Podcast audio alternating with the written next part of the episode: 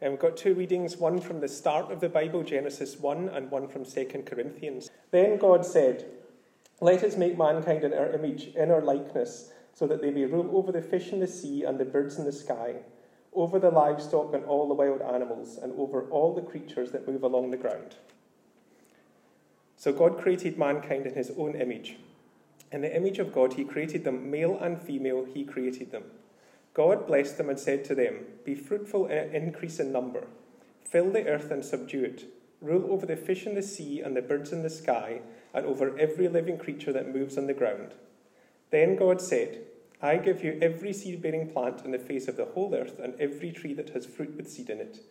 They will be yours for food.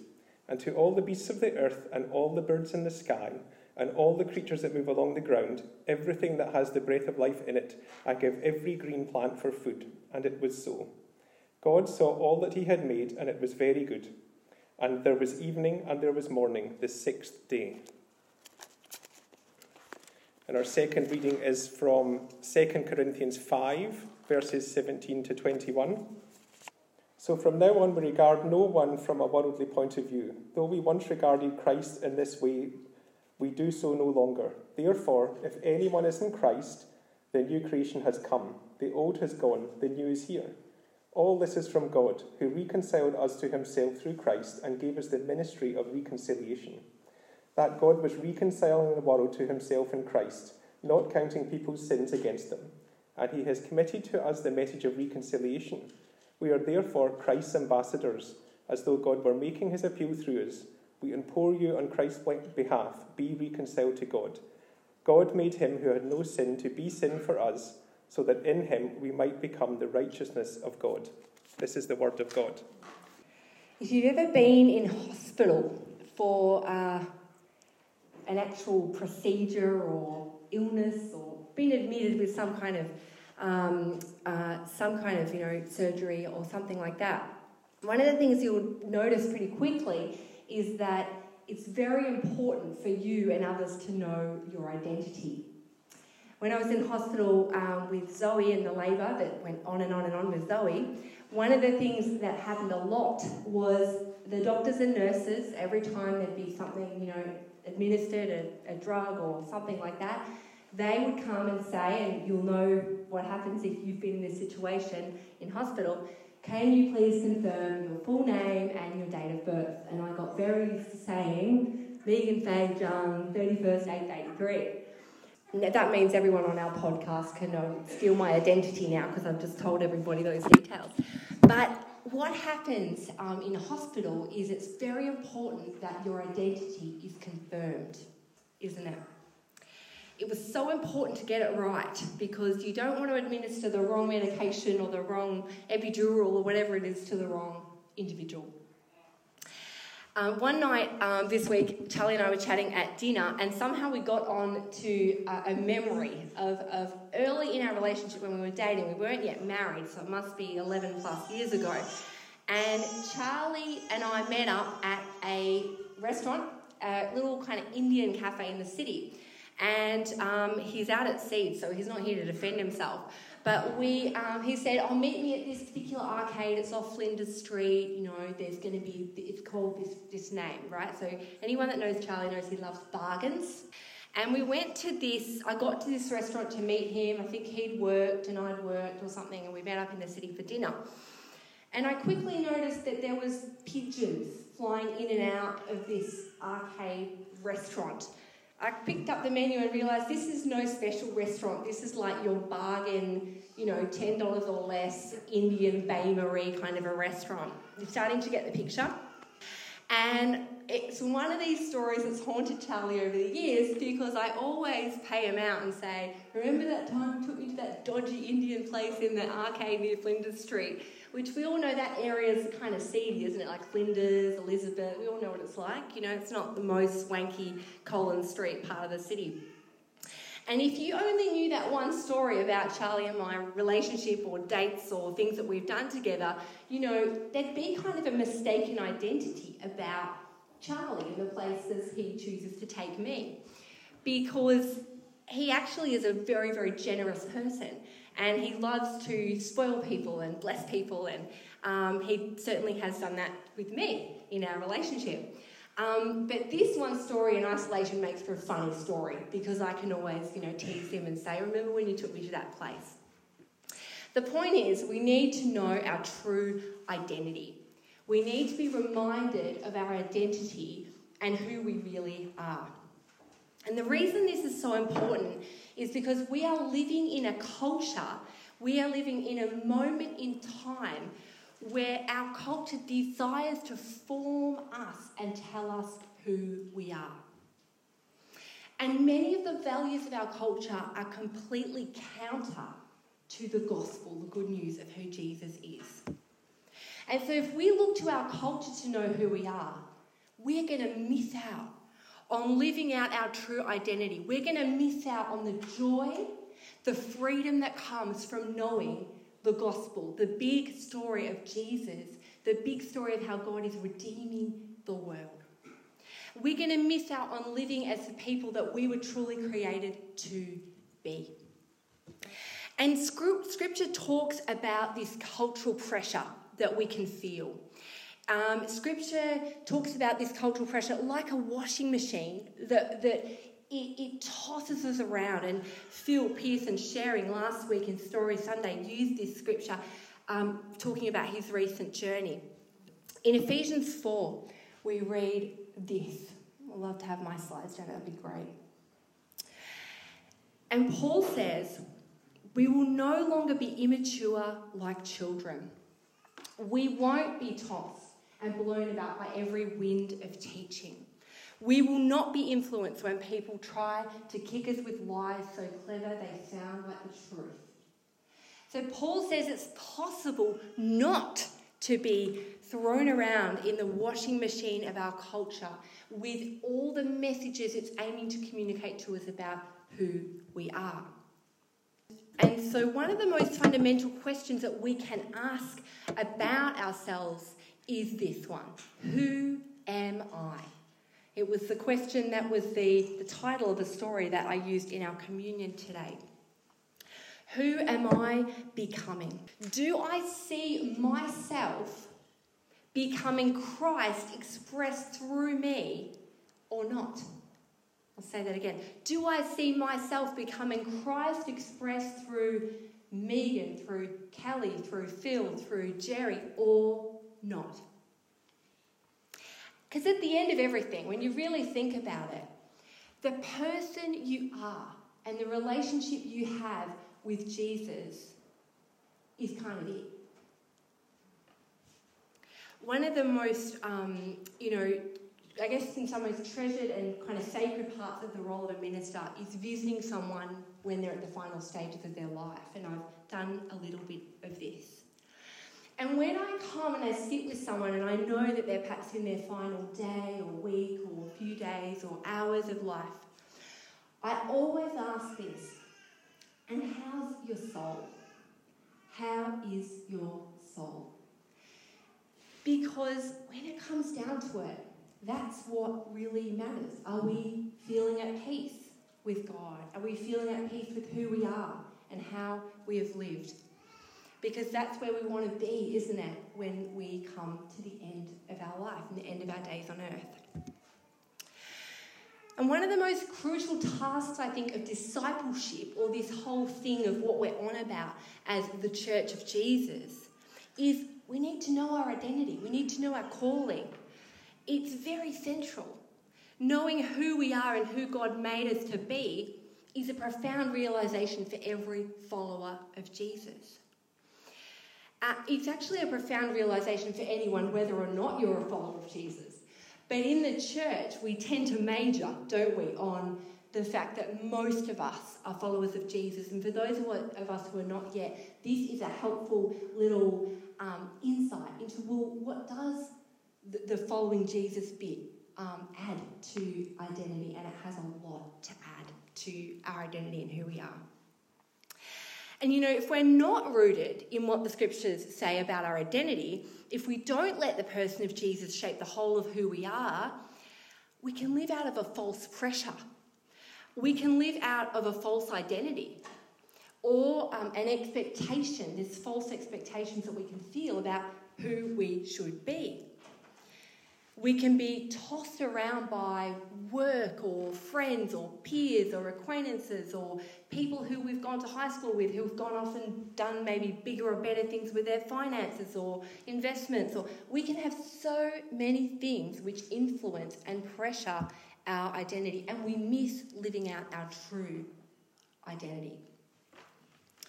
The author of the book Emotionally Healthy Spirituality, Pete Scazzero, which we've just been um, journeying through as a church in our EHS series, um, he has this really helpful quote, and he writes this The vast majority of us go to our graves without knowing who we are. Without being fully aware of it, we live someone else's life, or at least someone else's expectations for us. This does violence to ourselves, our relationship with God, and ultimately to others. I don't know about you, but I don't want to live someone else's life. I want to live the life that God has called me to live. And this is really the heart behind this series. I, um, over the past about six weeks, have really been praying, okay, God, what's next for this final stretch of the calendar year? We're going into spring. Um, we're going into a season um, where God's been speaking to many of us about um, our emotional health, about what stage of faith we're in. Are we in the wall? Are we in the paradox? Are we in an awareness of God's love? Um, and I've really been praying about what does our church need, God? What does our church need to receive in this time? As I do with every sermon series. Um, and sometimes God says, speak on this book. Sometimes God says, speak on this chunk of a book. Sometimes God says, speak on a theme. And as we journeyed through the, the, the, recent sermon series, and as many of you shared stories of what God had been doing and God has been speaking, this identity theme kept coming up. And then last Sunday, in our Story Sunday, for those of you who are here, many of you here, Phil and Geraldine and Jess, in their stories and testimonies, all touch on this theme of identity. And I felt then coming out of last Sunday, God prompted me, lead this place, this community, lead myself, lead all of us in this time of just coming back to who are we? Who are we? And who does God say we are? And we, through our EHS series, we looked at these stages in the life of faith. Who has found this helpful, this diagram? Has anyone found this? I know a number of you have commented, it's been helpful. This diagram, which we used in our emotionally healthy spirituality series, the stages in the life of faith, that comes from a number of different people. Um, but Mark Conner, um, who was the senior pastor of City Life Church, was the one that introduced it to me and some others. But this idea that actually our Christian faith goes through stages. Now, this isn't always cyclical. We don't always go one to the next. We can dart around a bit on this one. But many of us in our Christian walk have experienced an awareness of God's love or of God. Somehow we've come to know God. We've experienced growth. We've used our gifts. We've realised, oh, I can open the Bible and it's going to speak to me. Um, I want to learn more. I'm going to get into podcasts or I'm going to get into a daily prayer rhythm. We realise we can make a contribution and serve. And then many of us have hit the wall, have hit the wall, or perhaps are going to hit a wall. We talked about that.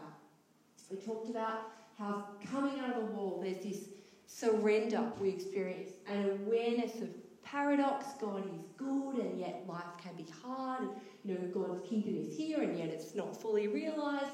And an awareness, a deep awareness of love, God's love for us. But you know, whatever stage we're at in our journey of faith, whatever stage you're at, this knowing our identity is crucial. It's totally crucial.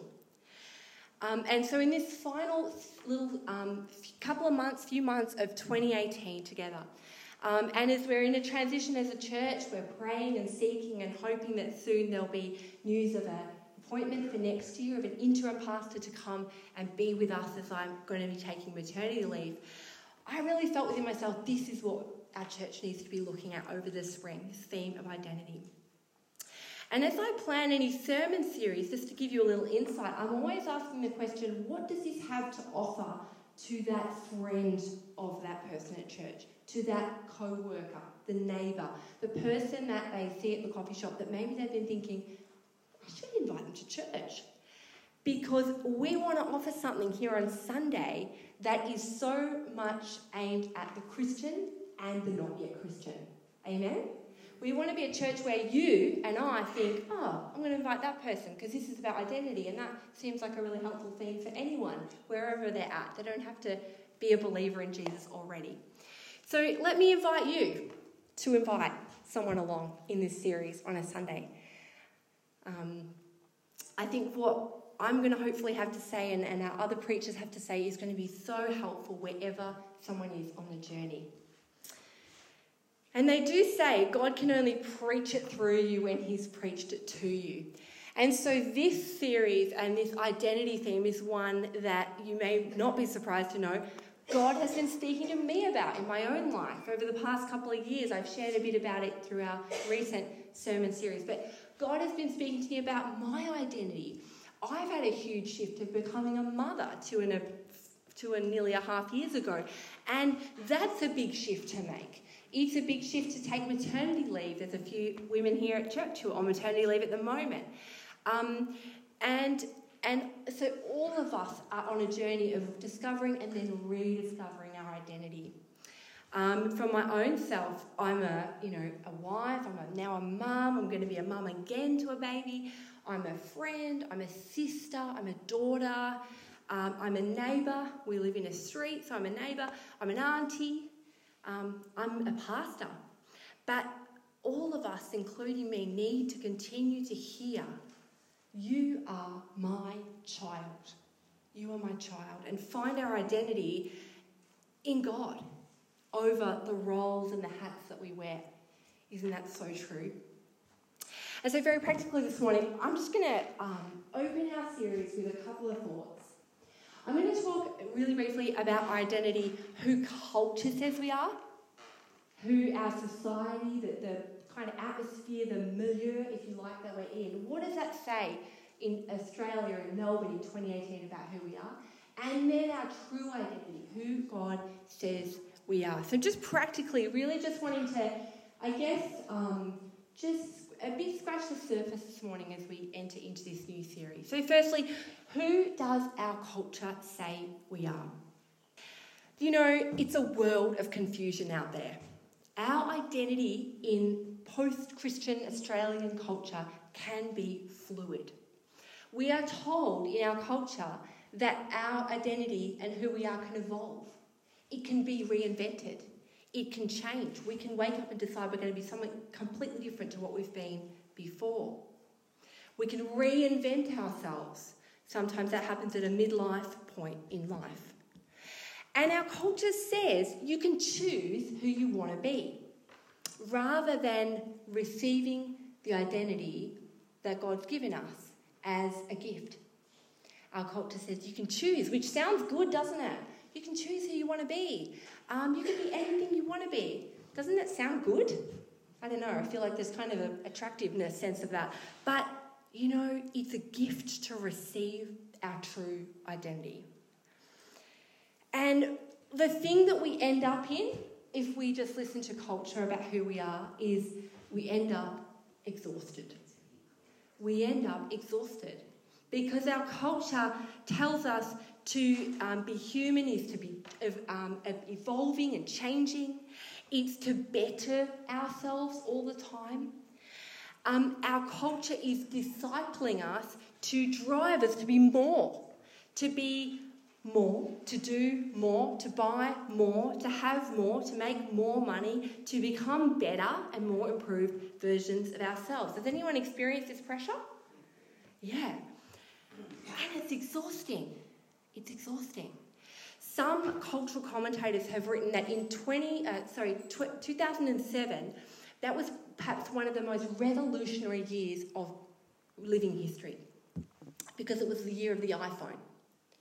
It was the year where there was this massive pivot in our modern culture, in Western culture, which has reshaped our culture irreversibly, and you may not even realise it. But distraction and addiction are the new normal. Discontentment is the new normal. Co- um, comparing ourselves happens so much more deeply and broadly than before. We are consumers and we are people to be influenced. How many followers you have or how popular your um, social media presence is seems significant somehow.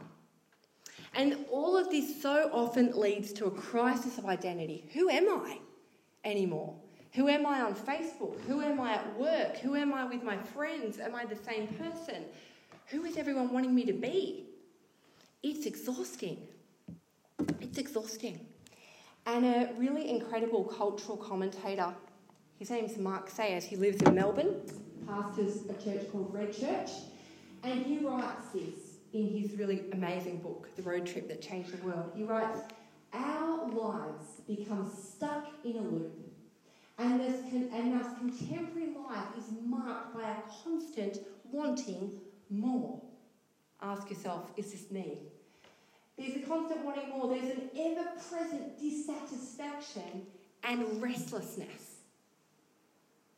Our lives are marked by a constant wandering, a fluidity concerning relationships, careers, home, sexuality, identity, and belief is now the norm.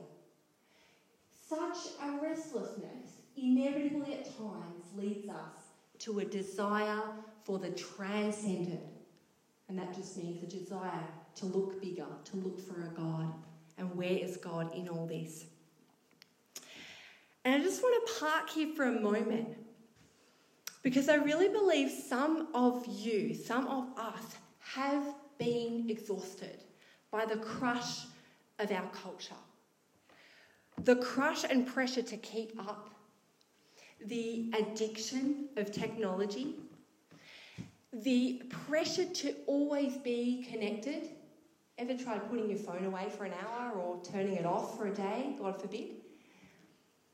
I believe some of us are kind of in a cultural tiredness, a confusion about who we are, perhaps a sense of feeling scattered uh, and not perhaps feeling fully present anywhere. And if this is you, I really believe God wants to speak to you through His word about who you are and realign you back to your identity in Christ. And so, just an invitation to you if this is you, if this is you, you're not on your own.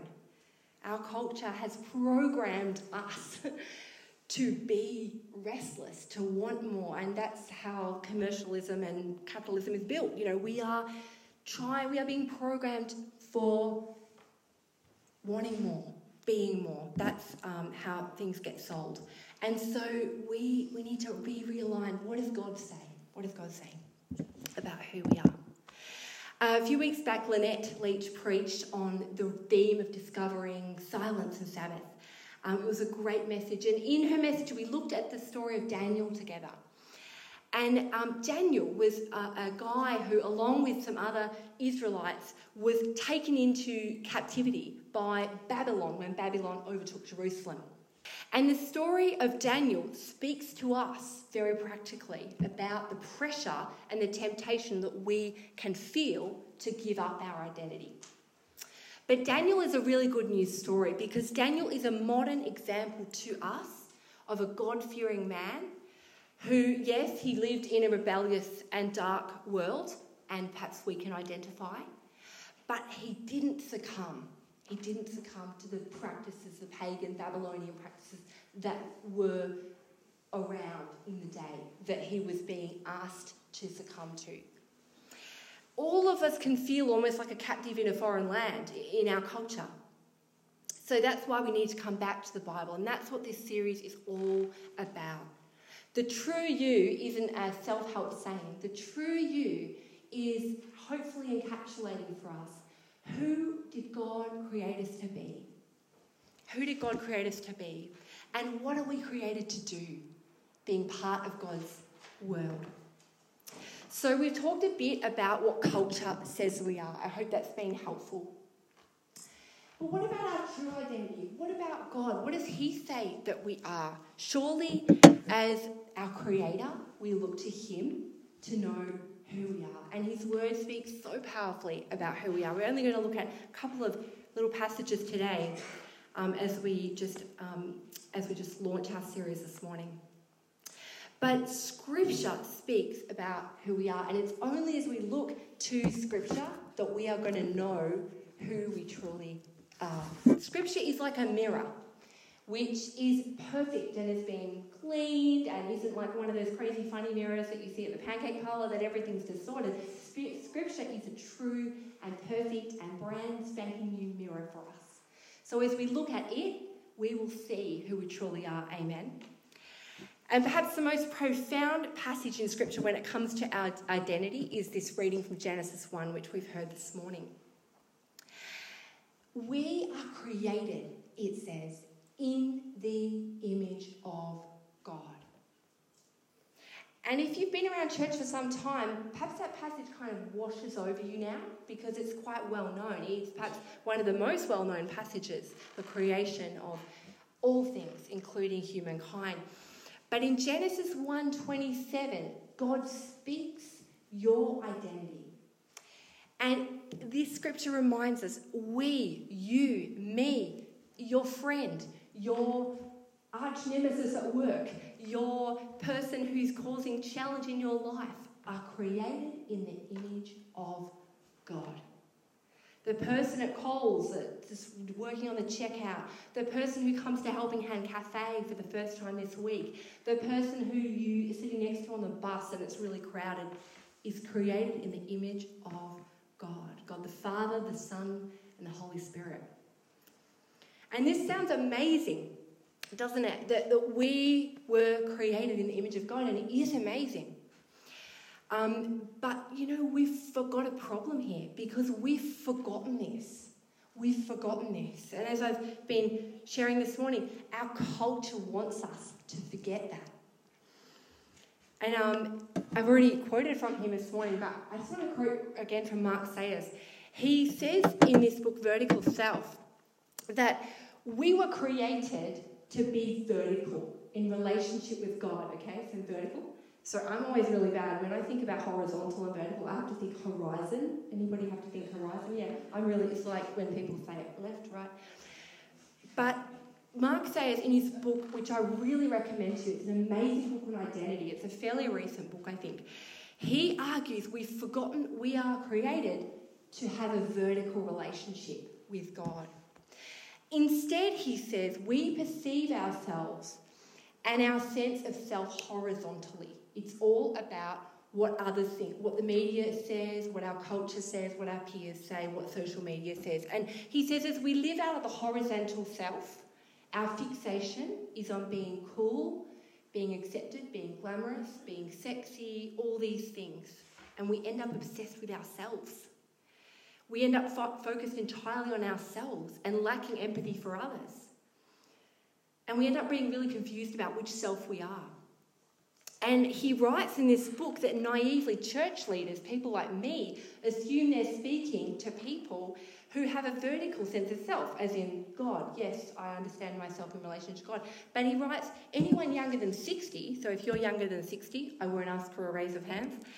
But if you're younger than 60, you will almost all have a horizontal sense of self. So you'll often, your default, if it wasn't scripture, was to get your identity from what other people think of you. Are you living out of the horizontal self? Are you living out of, well, what other people think of me? How popular am I? How successful am I? How financially prosperous am I? Because as we read scripture, we realize and we are realigned that we are created in the image of God. And in this Genesis 1 passage, it goes on to say, God calls us guardians of his world. Genesis 1:28. We are stewards of God's amazing world. And God calls all that He has made good, this word tov in Hebrew, but He gets to us in the story and He calls us. Does anyone know what we are called? Very good. Very good. Which maybe you kind of think, oh, well, that's okay. This was a powerful naming in this passage in the Hebrew. It means kind of the pinnacle of God's creation. That's you and me. And so this the Bible speaks this grand narrative about who we are. And you know, it's just there to be read, it's just there to be heard, it's just there to be um, unlocked and understood. Such an invitation to us to get back into our Bibles too, if we've perhaps been, you know, not reading them much lately. So, this morning, church, let's receive this good news that we are created in the image of God, that we have an identity to be found that is much deeper and more satisfying and joy filled if we go to Scripture than in any other identity that we could live out of. Let's open our ears and hearts and minds. I wonder what God wants to speak over these couple of months in the life of our church community, what He wants to speak to you, what He wants to speak to us as a community. And I just want to end with um, reading out a couple of verses from our Corinthians passage. If we're running out of time, I just want to read a few verses for us about um, how God sees us. This is from the New Testament, Paul's letter to the Corinthians. I'm going to read it to us, to you. Therefore, if you are in Christ, the new creation has come. The old has gone, and the new is here. We are therefore, you are therefore God's ambassadors, as though God was making his appeal to our community, to your friends at work, to your friends that you hang out with at the pub, through you. God was making his appeal to your community through you. And God made him who had no sin, Jesus, to be sin for us, so that in him we might become the righteousness of God. We might become holy in his sight. This is who we are, friends. We are a new creation. We are made in the image of God. God calls us very good. We are ambassadors of God and his good news in the world. It is good news. And so if we come to Scripture, we're going to leave lighter. We're going to leave reading that Scripture, you know, a bit more sure, a bit more um, deeply in our boots, aware of who we are and who God calls us. Many of us will have seen the movie The Help. It came out in 2011. And in the movie, one of the main characters is Aibileen, and she's an African American woman. She's a maid, and she's living in Jackson in Mississippi. And she cares for a little girl, and this little girl's name is Mae. And Mae's mother, as the story unfolds, we realise doesn't treat Mae terribly well. And Aibileen, this African American maid who's awesome, has this phrase, it's kind of like a mantra. Then she speaks over this little girl, Mae, at several points in the movie. And it's pretty profound. I'm not going to try the accent, but this is the phrase You is kind, you is smart, you is important. And in essence, the movie, the whole movie The Help, is about the change that happens in this girl and the change that happens in a whole community when the new truth is the fact that every single person, including this little girl, is kind, is smart, is important. And it's a powerful narrative. As we enter into this sermon series, The True You, my prayer is that we would receive afresh a powerful truth about who we are, about who God's created us to be. And as we look to Christ to know our identity, that we would know more who we are as we know more of who He is and all He has done for us. As we walk down the spiritual formation path of, yeah, I want to know you more, Jesus, we're actually going to become more our true who we were created to be. Let's pray. Oh Lord, thank you so much for your word. Thank you for the Bible. Thank you that this morning and every time we open your word, you are going to speak. Thank you for what you have deposited this morning in us through your word. We just pray that all of the truth of all that you want to communicate to us this morning will linger in our minds and hearts today, this Savo, this week, and that we would respond we would respond this week in our the way we live our lives, in gratitude, that we would really lean in where you're speaking something specific about who we are, or perhaps wanting to highlight where our culture has spoken something over us that is not your truth. And so we pray, Holy Spirit, Reveal your truth, bring it to the surface. We open ourselves to you. We want to hear from you, God. We want to be realigned to your truth about who we are. And we want to live out of that identity. Um, we want to live as a new creation. Um, and we want to live as image bearers of you in our work, in our family, um, in our friendships, in our community. We want to bear your image to the world around us. Thank you, Lord. Thanks for your love for us. Thanks that you've been here speaking. Thanks that we can gather as a community and that you do speak a fresh word as we open your word together. In your name we pray. Amen. Amen.